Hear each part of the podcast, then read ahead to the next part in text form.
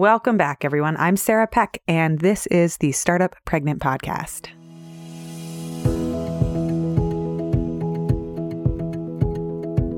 Today, we get to have one of our previous guests back for round number two. The last time we had Lily Nichols on the show, we talked all about prenatal nutrition and the guidelines for women and how basically they're not just outdated, but they're based on totally wonky science. A lot of the nutritional recommendations for women are based on a man's body and then we just took some percentage of that and said here women you this is what you should have obviously you are just a percentage of a man's body so she breaks down and goes through 900 different studies why those prenatal nutrition guidelines and even the nutritional science for women is so outdated and what to look for instead. So if you want to check out that first episode, that's all in episode number 43. But after we finished our recording, we ended up talking for another almost hour offline about how to recover from pregnancy, what happens after childbirth, and how the recovery guidelines, especially around nutrition, but also around exercise, are also just so incredibly outdated. One of the biggest things that struck me was that your nutritional needs postpartum can be three to four times greater than they were in your pregnancy state. And there's all this focus on the mom and how when you're pregnant, you have to get all the right nutrients and make sure what you're feeding your baby is really healthy. But what about after you deliver? I certainly had no idea. So I asked her if she'd be open to coming back to do a second episode all about the postpartum period. So she's on our show again today to geek out with us about food science, nutrition, and health and healing. We don't just talk about food either. We talk about all the ways that you heal postpartum and why there are some processes in our bodies that take at least 12 months to recover. So, all the conventional wisdom about getting your body back within 10 or 20 or 30 days just doesn't really make sense with what our bodies are actually doing. Welcome to the Startup Pregnant Podcast, where we talk to creative leaders about what it means to be an entrepreneur and a parent. I'm your host, Sarah K. Peck. Before we get started today, I want to tell you all about the mastermind that we're putting together for the Startup Pregnant community. One of the things that has changed my life the most, this is Sarah talking, my personal life, is being part of communities of women and entrepreneurs where we get to go really deep people who hold me accountable, that laugh with me when things go crazy wrong, that cheer on my successes, that feel how painful it is when things don't work, and know how much time and energy it takes to really, really make beautiful work in the world. Community makes all the difference. So at Startup Pregnant, we are launching a mastermind program for Startup Pregnant listeners, for Startup Pregnant women.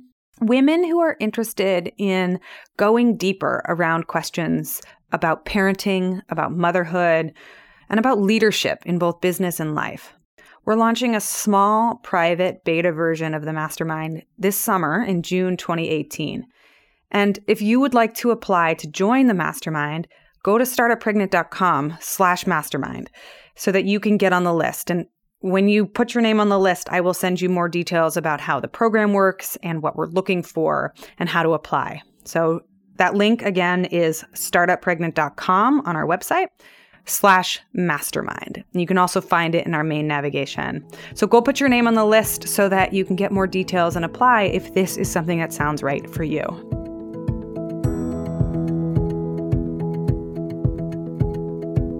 Lily, welcome back to the show. Hey, Sarah. So glad to be back second time. I know. We had so much to talk about last time. I knew that we could cover more. We talked in a past episode about prenatal nutrition and your book, Real Food for Pregnancy. And I wanted to have you back so that we could talk about something that's equally important and probably deserves many episodes from many different angles, and that's healing postpartum. So, the first thing I want to ask you about, let's start kind of broad and talk about what it's like to be postpartum. What's it like to be a new mom? Let's start there. Can you talk about your experience as a brand new mom and being postpartum and what you wish you had known? Oh, yes. My gosh. I feel like I'm glad that there are so many people talking about this now. I'm definitely not the only one. And I think we need a million more voices to talk about this and bring this to the forefront because as a pregnant woman, I feel like everything is focused on birth and planning for a perfect birth. And then you have the baby, and then you're kind of blindsided by the recovery time. My experience with postpartum, I don't think was actually anything outside of, you know, textbook recovery, but there was just a lot of questions in my mind about what was I was experiencing was normal or not. And now knowing what I know, I feel like everything I went through was normal, but at the time you're just kind of like okay, how long am I supposed to bleed? Okay, how long is my, you know, perineum going to be sore? How long does that take to heal? Okay, what's normal for breastfeeding and how engorged is normal or not? Is my baby getting enough? You know, when am I going to feel like good enough to walk around and get out of bed? Like, what can I expect with sleep? I mean, there's just so many things that surprise you because you don't know what to expect. And I think I'm glad I'm on today to talk, and I'm glad more women are sharing openly about their postpartum experience so other moms can kind of plan ahead for being, you know, overwhelmed and kind of physically, mentally not themselves for a while. And that's like normal and okay to be expected and something you should actually embrace and almost plan for. That makes sense. Mm, mm.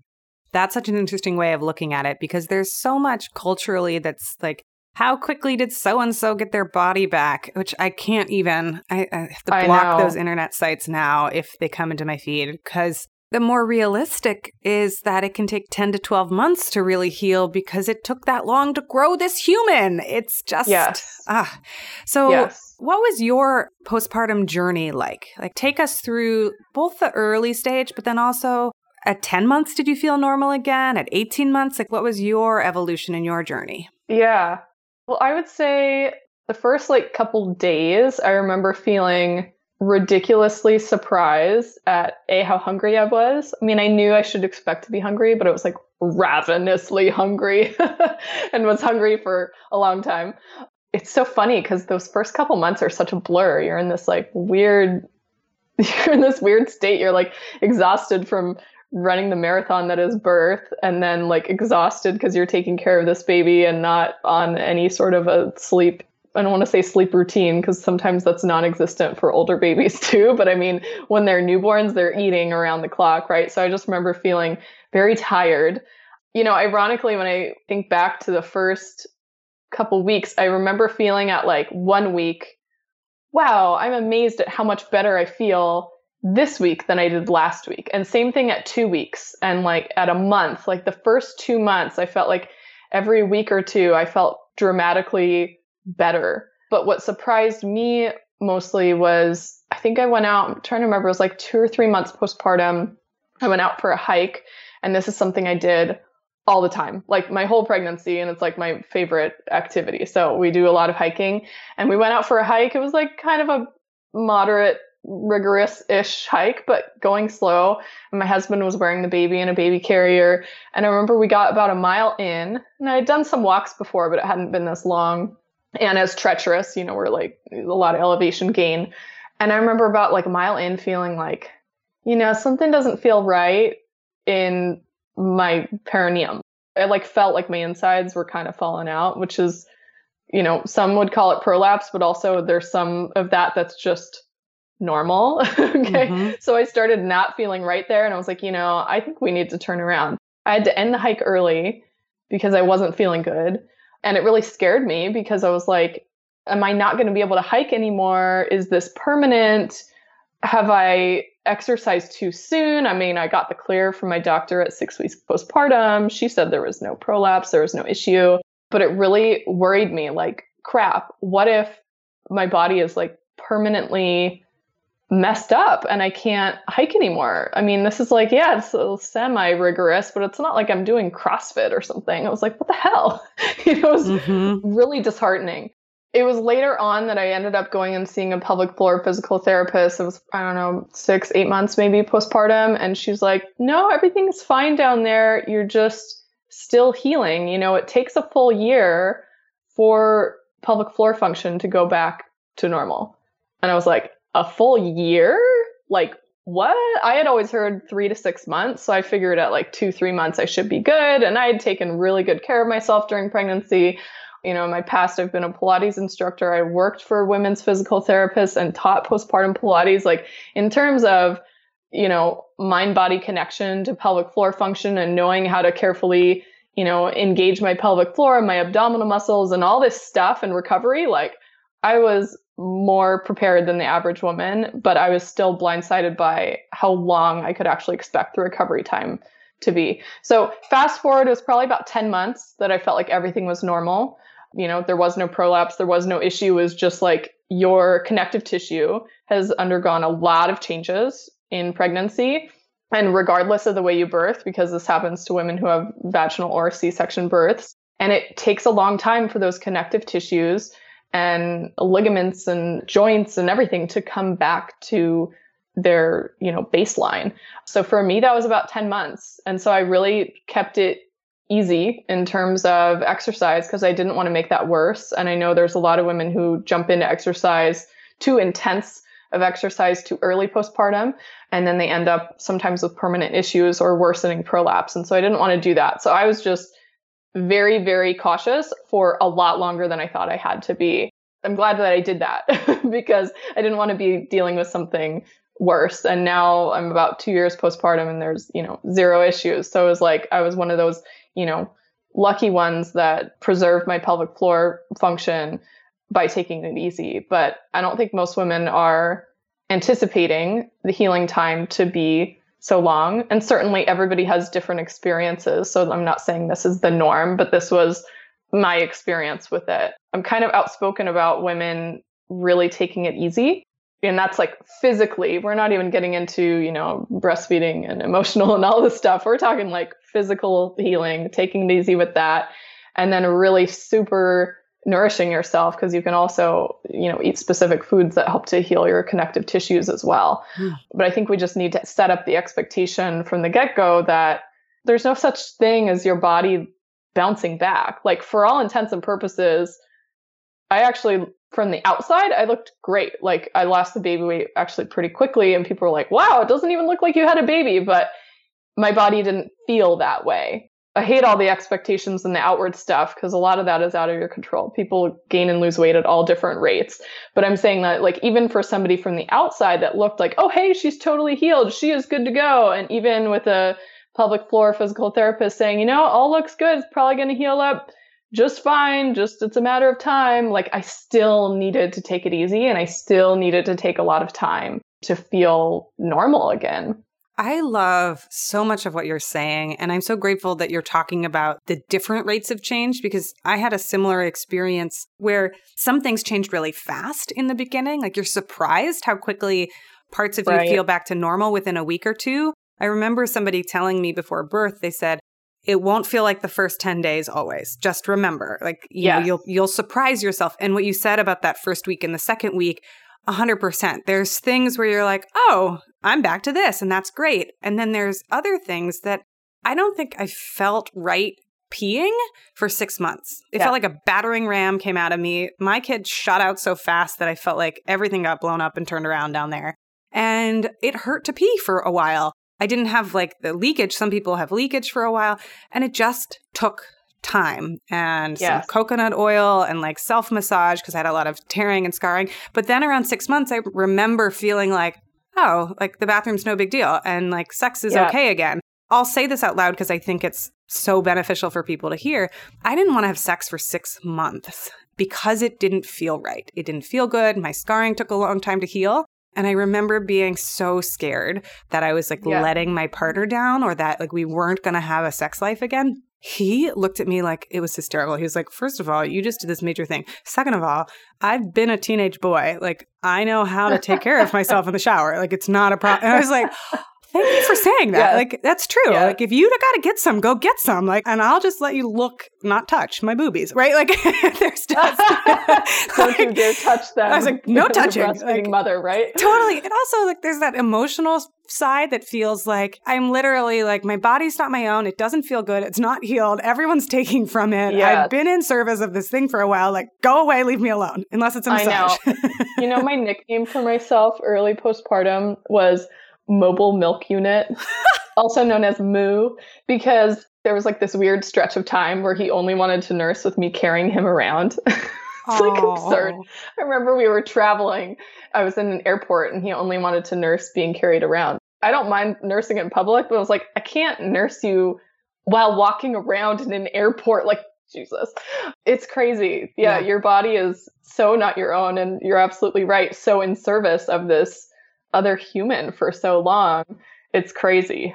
And to just go back to the physical recovery thing real quick, you know, for me, it was really reassuring to go to a pelvic floor physical therapist and have a proper evaluation done to kind of know what was going on down there because you really don't know.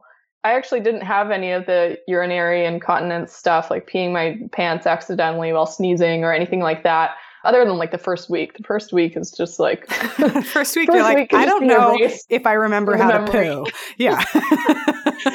but beyond that, I felt like that actually healed up okay. But like you, I had some scar tissue, and so having reassurance that oh hey, this is actually just scar tissue that needs to you know self massage or be stretched or just heal in time and then keep doing your pelvic floor engagement. And I did a lot of Katy Bowman has a lot of excellent stuff on pelvic floor. It's not just about Kegels, and sometimes overdoing Kegels makes things worse. So there's a lot of functional movements like squats and different activities that can help naturally engage your pelvic floor muscles and give them the proper functional movement. They need to be strong, be able to contract, and be able to relax as well.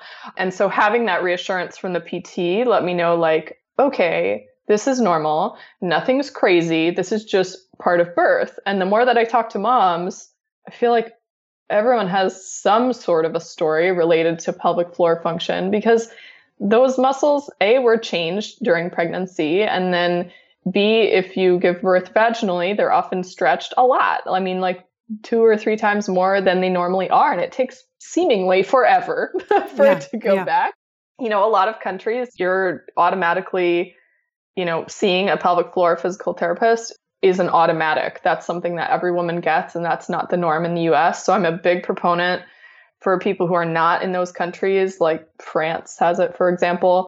At your six week checkup, ask for referral. You don't know if you're going to use it or not. You can think everything feels fine. I thought everything felt fine at six weeks. It wasn't until I was on that hike that I was like, oh crap, something's not normal. Oh no, I ruined it. Ah, it's forever ruined. No, you know, um, just ask for that referral and have it handy so that there's one less roadblock to getting that appointment. I think every woman would benefit, and I know not every woman will follow through, but just get the referral, decide it's, later. It's so useful to have a specialist who can help. And I actually got to see one, and it was an accident because I had a low back injury that wouldn't go away. And they said, Why don't you go see a physical therapist? And the physical therapist looked at me and was like, Did you recently give birth? And I said, Yes. And she's like, If it's okay with you, we'd like to refer you to the pelvic floor specialist. So they do an internal exam and they check out all your muscles. And I learned so much. There's like 50,000 different muscles, and they're all so connected because your pelvic floor is included in like how your legs turn and your hips rotate and like the openings and closings of all of the different bodily functions to supporting your abdomen. Like the anatomy side of me really geeked out about it. But then she also gave me exercises to do, which I never would have known on my own, like little tiny helpful things. Yes, they are specialists, and these are PTs that are specialists in women's health or pelvic floor. They come by different names, but they've done a ton of training in it. I mean, there's so many cool things they can do, but it's different than going to your six week checkup and their internal exam. Their internal exam, a doctor or for most midwives, is just to see that like your tissue has actually healed and like come back together. They're not doing test of your muscle function. They're not doing a full pelvic floor assessment. That's not their training. unless they've done some other extra course. So hmm. yeah, it's really, really cool to have a women's PT like in your court.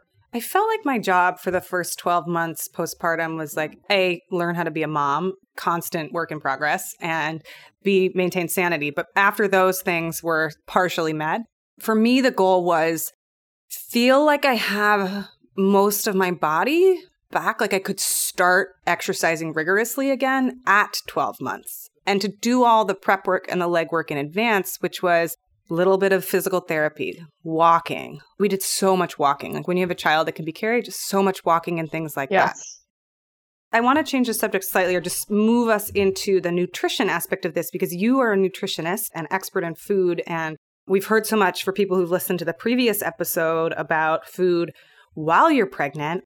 Can we talk a little bit about the nutritional demands on a new mom and things that maybe people don't know about. I mean, you mentioned it, how hungry you can get, but also how to take care of yourself and nourish yourself in that postpartum period.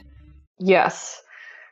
It's an excellent question because a lot of women assume that it's just your nutrient intake during pregnancy that matters the most, and that once your baby is born, you can kind of go back to square one and everything is normal.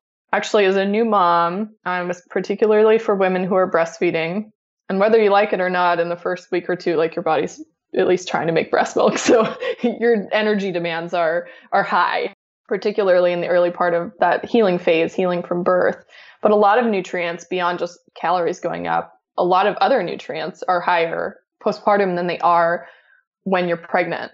And so for breastfeeding mothers, for example, calorie needs are 200 calories higher than when you're pregnant or 500 calories higher than you were pre-pregnancy. I know every woman has a different experience of her appetite, but for me, I felt like at the end of pregnancy, my appetite was actually not that high. There, there wasn't enough room in my torso to fit food. So it was kind of just like eating like a bird more than like eating huge meals because there wasn't room. there was like a baby pushing up my stomach. Yeah. And postpartum, I was a bottomless pit.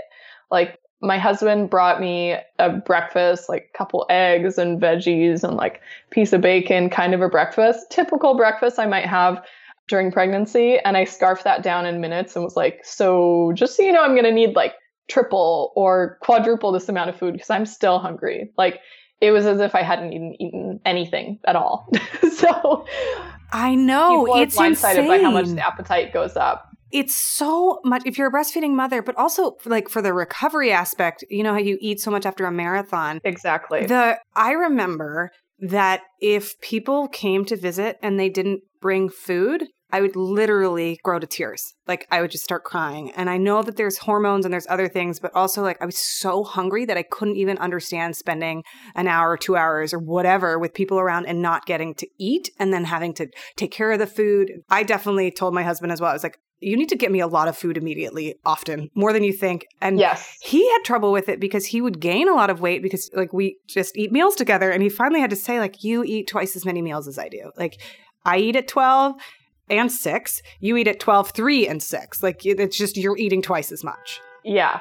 I was the same. I was eating probably double portions of what my husband was eating. And my husband is a big eater. Like when we met, he was the kind of person who would get like two hamburgers for dinner. So it was a lot of food, like way more food than I even could possibly fathom I needed mm. to eat.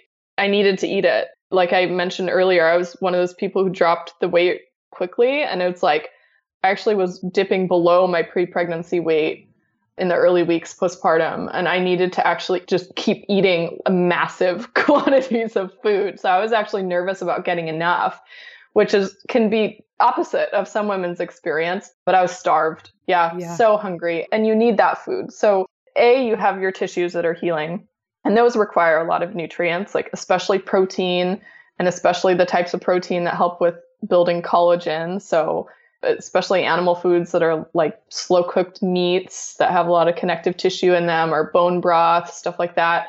Those are super, super nourishing. Chicken soup, stews, a lot of these actually have their roots in traditional cultures. Those would be some of the first foods they'd bring to a mother post birth was soups and stews. A, it's warming and usually kind of comfort food. And B, you're getting a lot of those nutrients to heal. And then you just have the energy demands so high for A, healing from birth, and B, breastfeeding, it's a matter of quantity. Quantity to fill you up, it's a quantity to keep your breast milk flowing. And so, a lot of times, just as a matter of getting in the calories, you actually need to eat a lot more fat as well. Mm. So, and there's a lot of good things in fat that help to enrich the breast milk, like vitamin A and vitamin E and vitamin D and other things that are good for you as well. You might actually need to be eating a higher fat diet for a period of time as well. Carbohydrates, too, it's not like we need to forget about those. Like a lot, again, meeting your energy needs is a matter of getting enough food in total. So you don't need to put carbs to the side. But I think the most important ones, nutrient wise, and the ones that are most rich in the micronutrients that replenish what has been sent to baby during pregnancy and for the tissue healing are found mostly in fatty, proteiny kinds of foods. And so when you start going back into what traditional cultures encouraged, like I mentioned, the soups and stews and curries, high iron foods, again, so lots of meat, higher fat foods, full fat dairy is pretty popular. Like in India, they serve warm milk a lot of cultures focus on warm foods, warm beverages, teas. In Mexico, they make atole, which is like a cornmeal based warm beverage or hot chocolate as well. And then foods that have important omega 3 fats, A, for your healing, but also for baby, because you pass those into your breast milk. So, seafood, eggs, grass fed beef. I did a lot of salmon early postpartum, like fish tasted delicious to me for some reason. So, just really emphasizing those warm, comforting, nourishing foods. And, you know, no one's going to be perfect. There are going to be a lot of people who will bring you sweets and desserts and whatnot. And it's fine to have some of those as well. Again, a lot of times it's a, a matter of quantity that you need to get in, but also thinking about the quality of those foods. If you can make requests for people to bring you know, meal type foods versus just showing up with snacks and desserts that actually serves you better. It's like a you have to kind of take a stand on your self-care and nourishment to request something. So if you have people that love to bake, sure have them bring cookies over, but see if they also might be willing to bring some actual food food because right. you need both and you don't have time to cook or energy or the ability to even cook early postpartum and you need other people to provide that to you. So a lot of people do like meal trains. I know i had one that was set up for me which was super super helpful and that just saves you or if you don't have that freezer meals. You just can't really cook for yourself and your partner if you have a partner is usually stretched pretty thin also helping out with babies. So there's not much time for you and your partner to spend in the kitchen. You need other people to step up. And that's something that's tricky in our culture that's so separated and compartmentalized. It's so hard to do because it's it's this time when you're being asked to rise to the challenge and like learn all about new motherhood and then there's so much cultural pressure to do it all. And yet when you look to other cultures like you're mentioning there's so many models of cultures where like her feet aren't even supposed to touch the ground for the first 30 days. Or yeah. the only thing she does is nurse the baby because there's a different understanding of how critical those first 30 days are for your recovery and your resiliency and your long-term health. There's so much happening even below the surface that you can't see where your tissues are being repaired. You're learning everything for the first time. What do you recommend in terms of preparation? Like, if there are mamas who are listening that are seven or eight months pregnant and they want to prepare, do you recommend cooking food in advance? Like, how did you set up to make sure you had enough food? Oh my gosh. Well, I didn't do a great job. I'll flat out say I didn't do a great job because I assumed that I was going to go to like 41 weeks or beyond. So it was the first time mom. And I didn't. I went into labor like on 39 weeks on the mm. dot. Mm. Kiddo was fully cooked, by the way, like eight pounds, two ounces. He was done. He was good. it's like, we're ready. Time to go. But I was surprised. I thought that I would have another two weeks to cook. So I did not do a great job of stocking my freezer. I had some things saved. What I would start doing is when I'd make a batch of something, I'd sometimes make a double batch. Or if I had leftovers, I would like package up a little chunk of lasagna, stuff that in the freezer. I'd package up some chili and stuff that in the freezer. But it wasn't definitely was not enough when mm-hmm. I look back because I ended up having some wonderful friends who set up a meal train for me. And I had people from my community bring in a dinner each day for the first two weeks. I agreed to two weeks. Looking back, I probably should have agreed to a month. That actually would have been more helpful. And then once I got through those meals, then it was like, okay, dipping into the freezer stash. I also had my mom come out and help. But unless you have a helper or a mother, mother in law, aunt, whoever, could be a man too. I don't want to just leave women in the kitchen, right? A chef, somebody that you know that can cook for you. Fantastic. For me, I mean, my mom does cook, but it's not like her favorite thing to do. It's just sort of like a, a task that needs to get done. So it felt weird for me to be like, hey, can you cook this for me? Hey, can you cook this for me? Looking back, it would have been great if I'd pre prepared meals or been more assertive with, I need dinner. I need you to figure it out and I don't want to give you any input because I don't have like the mental capacity to do so right now. Make whatever and I'll eat it. I was really non picky about what I was eating postpartum. Like it was just I didn't care. It was just like I just need to eat. Somebody do it for me. So if I look back, I wish I had done more meal prep and freezer meals, extended my meal train longer and or done some sort of a meal delivery service, which for me wasn't available in the area I was living. But if I had been in a big city at the time, that would have been available. For me, it wasn't available because I was living far from family. But if I was closer to family, I would have thought about which family members are great at cooking and love doing it and don't need any of my input. And I can just sort of put it on them to do it. then that would have been fantastic. This reminds me of something that someone shared with me that I'll share on the podcast because I think it's really useful. Before, well, or even if you are postpartum, write two lists on your fridge because it saves you the time of having the conversation. The first one is like five things people can help with right? So that you don't have to have that awkward conversation every time somebody comes over and be like, well, could you maybe do the dishes instead of sitting there? Like, put a note on the front door that says, list is on the fridge. That's what we need help with. And then on the fridge, like, put a note of like, do a load of laundry, empty our dishwasher, bring a meal, and just have things ready because people love helping. But the barrier is often they don't know which thing to do. And yeah. so getting over that conversation part can be so useful. They're like, oh, great, here's how I get to help. And the other one I'd put up is like your five favorite meals. Just be like, I love egg casserole. I love fish. I love like macaroni cheese. You know, put your five favorite things. This is a process I use in writing all the time too which is it's hard to come up with the idea and execute it at the same time. So if you can like put those ideas in a place where your brain doesn't have to think about it, people come over, you grunt and you point to the fridge, and that's your job. Yes, yes that is genius.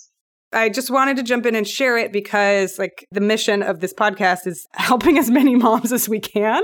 So yeah. like whenever I remember these things that people have told me, I'm like, oh, here, here, take this, use this. Like, don't go hungry. And I so agree with you that more food is better than no food. Like just yeah. food. I mean, I'm the one who's more into cooking in the family, more so than my mom. Like I took over doing a lot of cooking when I was in high school because she didn't enjoy it that much and I did. Like I cooked a whole Thanksgiving feast when I was 17 with like homemade pies and like like I can cook and I'm really efficient in the kitchen and I tend to like things a certain way. And so when my mom was helping, she kept asking me from the kitchen, "Okay, I'm making the lasagna. Okay, what's next?" And I was like, "Just make it. Like I don't care how it's made. I don't care if you measure out the spices or what spices do you use. Just make something that is somewhat edible and it'll probably taste super delicious to me. But I think I had people like almost nervous because I'm known for being like the foodie cook.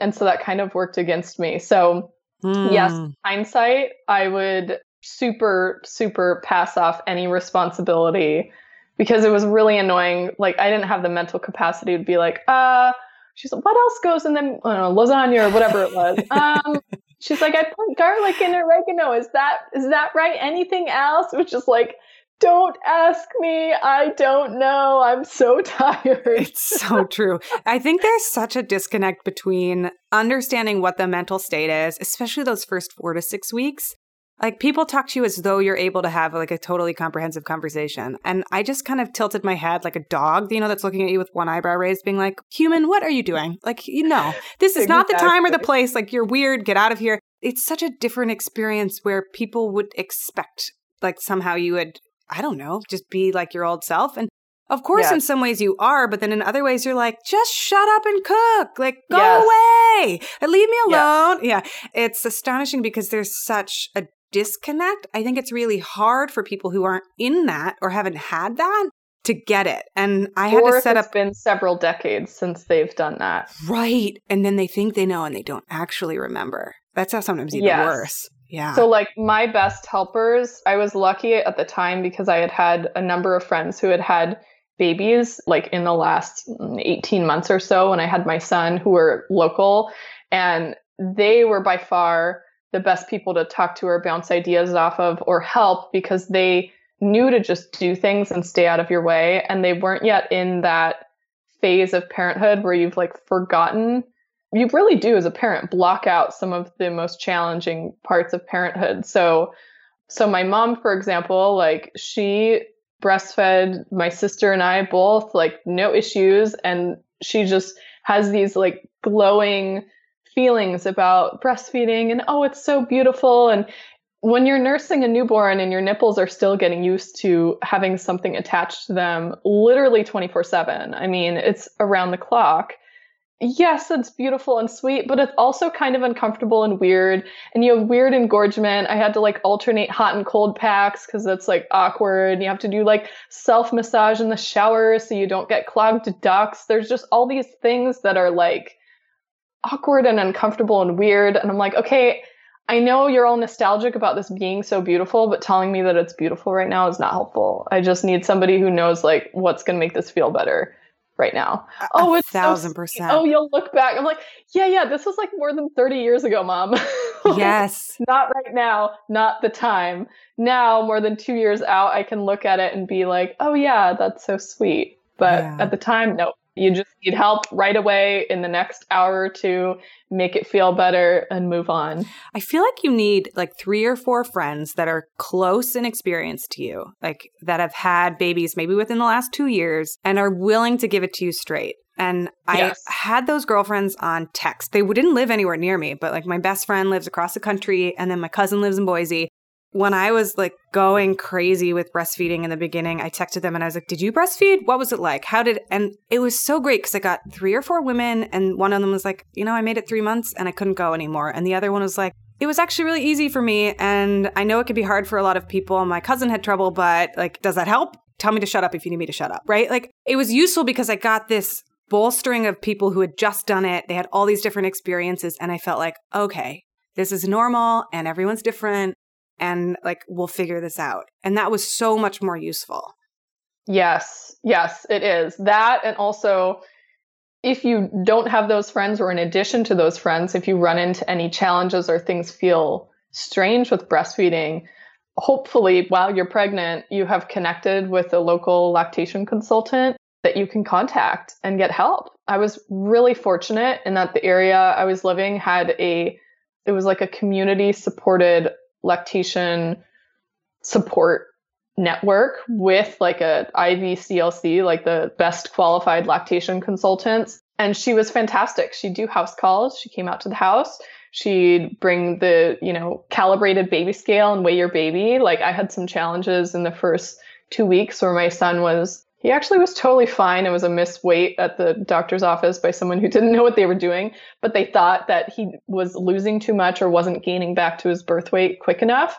And so instead of going back and forth with the doctor, I was hooked up with a lactation consultant and she'd come out with the scale and we did the whole pre and post feed. So it was like, okay, yes, are you transferring breast milk to your baby or not? Yes, this is happening. Good. You're making enough milk. Okay, good. He's gaining. All right, we're good to go. And it was like having that reassurance in those first two weeks that like, yes, your baby's getting milk. Yes, everything is going fine with breastfeeding. Yes, like the latch looks good. Yes, your symptoms are normal. I had like a weird letdown thing on one side where I I can't even remember what it's called now, but I'd get shooting pain in one breast when it let down. Bizarre. It's something that sometimes happens in the first couple weeks, but it was something that I was reassured would go away and it did. So it made it tolerable for me to like get through those first couple weeks knowing that this was something that is that some women experience. So, AKA, it's in the spectrum of normal and it'll go away and normalize and be fine. But if I hadn't had that reassurance, I don't know if I would have stayed nursing. It was really uncomfortable on one side. For several weeks. You know, I remember thinking, like, gosh, I always thought I'd breastfeed, but like, I completely understand why women choose not to. This sucks. Thankfully, it got better. But if I hadn't had that, maybe my decision would have been different. So, yes, the peer support is huge. And also, if you need professional support, like know who to call and yes. call them right away. I couldn't agree more. There's an article on the Startup Pregnant website that talks about what to do to prepare postpartum not from a nutrition standpoint, but like just a preparation standpoint. And one of the things is research a sleep consultant, a lactation consultant, and I'm going to go add a physical therapist. Do it while you have the time to research in advance. Yeah. You probably won't use them, which is great, but like having to do the research later when you're sleep deprived, like just get three numbers and three names so that when or if you run into a problem where you're like, well, my boobs have been hurting for six weeks and this is really awful. I would like to call someone. You can just call them. Right. Mm. Or my boobs have been hurting for six hours. Call yeah, yeah, it's like, true. It's really, true. Like, like That's call true. earlier rather than later. It's true. It's, it's hugely beneficial. For me, it was like the PT thing. It turned out nothing was wrong in terms of breastfeeding, but I had the reassurance that what I was experiencing was in the spectrum of normal and would get better. Like sometimes that's all you need. So, hey, if that's like what the consult goes towards and you get the peace of mind, then like you have so much less anxiety and so much mental space for other things. Yeah. There's enough to worry about yeah. with the baby. It's so true. Lily, thank you so much for joining us and for talking about all of these different issues postpartum and taking care of yourself and the pace of healing. So, where can people find you and read your book? You can find my book over at realfoodforpregnancy.com. It's available on Amazon and Kindle as well. Over at that website, by the way, I do give away the first chapter for free, so check it out. I also have a whole chapter. The last chapter of the book is all about the fourth trimester. It's all postpartum healing stuff. So a lot of in-depth information about like what traditional cultures did in those first 30 to 40 days that are like so sacred for lack of a better word and why they did those things, which foods to emphasize, how your you know, food intake affects your breast milk if you're somebody who's breastfeeding, the postpartum, like mental stuff that can come up, what things to get lab tests for if you have certain symptoms, what supplements to take. I mean, there's just a ton that I cover, and that's just in that one that one last chapter. So there's a lot more in the book than that. You can find me on my main website, which is pilatesnutritionist.com and then the usual social media outlets Instagram, Facebook, and Twitter. Thank you so much for coming back and talking about this. I know after the last show, we had such a good conversation about postpartum healing and recovery and, and our women's bodies that I was like, well, we got to record this. So I'm really glad that we did. Yes, likewise.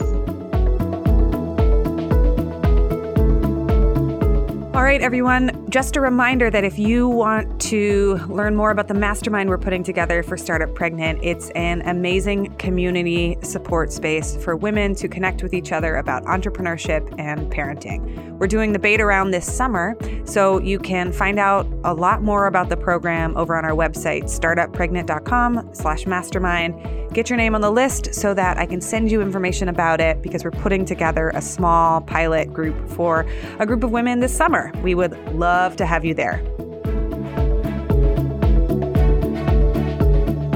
And you know, I always say this and I mean it. Leave us a review on iTunes if you like our show. It takes a few seconds and it really does help us a lot. If you want more of what we're talking about, go over to startuppregnant.com and get on our email list. We send out a weekly newsletter with time saving tips for parents and entrepreneurs. And I always include a weekly gadget or tool or something awesome that we've stumbled upon to help make your life just a little bit easier. And as always, you can reach out to us at hello at startuppregnant.com. We love hearing from you.